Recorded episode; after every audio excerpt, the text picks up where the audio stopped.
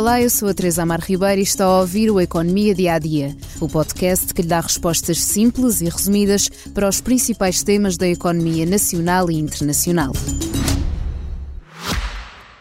Já visitou hoje o BPI Expresso Imobiliário? Agora pode calcular o valor da sua propriedade e guardar a documentação da sua casa e do recheio numa nova área pessoal única no mercado. E ainda ficar a saber quanto pode pagar por uma casa localizá-la com uma pesquisa por polígonos e conhecer as soluções de crédito habitação BPI. BPI Expresso Imobiliário.pt Quem compra e quem vende na mesma página. Desde o início da guerra na Ucrânia que os consumidores se habituaram a que o preço dos combustíveis andasse para cima e para baixo. Ainda que nos últimos tempos a sua volatilidade esteja mais estável, para a próxima semana haverá mais uma mexida. E se conduz um carro a gasóleo, poderá mesmo vir a sentir diferença na hora de pagar. Segundo as estimativas de uma fonte do setor, a partir de segunda-feira a gasolina deverá encarecer meio cêntimo por litro e o gasóleo vai subir 6 cêntimos por litro. Contas feitas, a gasolina simples 95 deverá fixar-se nos mais de 1,86 euros por litro. Já o gasóleo simples deve subir para 1,82 euros por litro.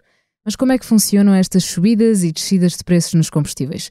Tudo depende do valor do Brent o petróleo de referência no mercado europeu e também das cotações internacionais dos refinados, como o gasóleo e a gasolina.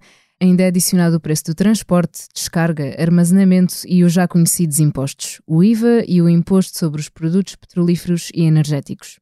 Nos últimos meses, o principal culpado da escalada de preços tem sido o aumento das cotações de petróleo e dos refinados nos mercados internacionais. A oferta não está a acompanhar totalmente a procura, o que faz as cotações do petróleo e dos refinados subir. Para além disso, a desvalorização do euro face ao dólar contribui igualmente para agravar o custo dos produtos petrolíferos nos mercados europeus. O Brent já chegou aos 95 dólares por barril nesta quinta-feira.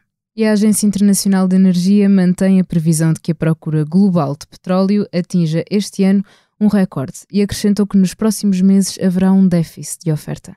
Ou seja, para que os preços voltem a estabilizar, é preciso equilibrar a oferta e a procura por enquanto, e se está na altura de atestar o depósito de combustível do seu carro, não adie e vá já este fim de semana.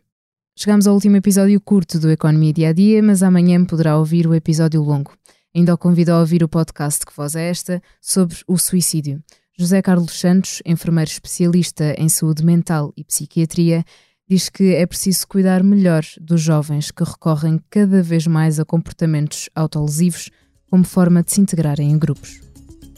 Obrigada por estar desse lado. Se tem questões ou dúvidas que gostaria de ver explicadas no Economia Dia a Dia, envie um e-mail para tearribeira.express.empresa.pt.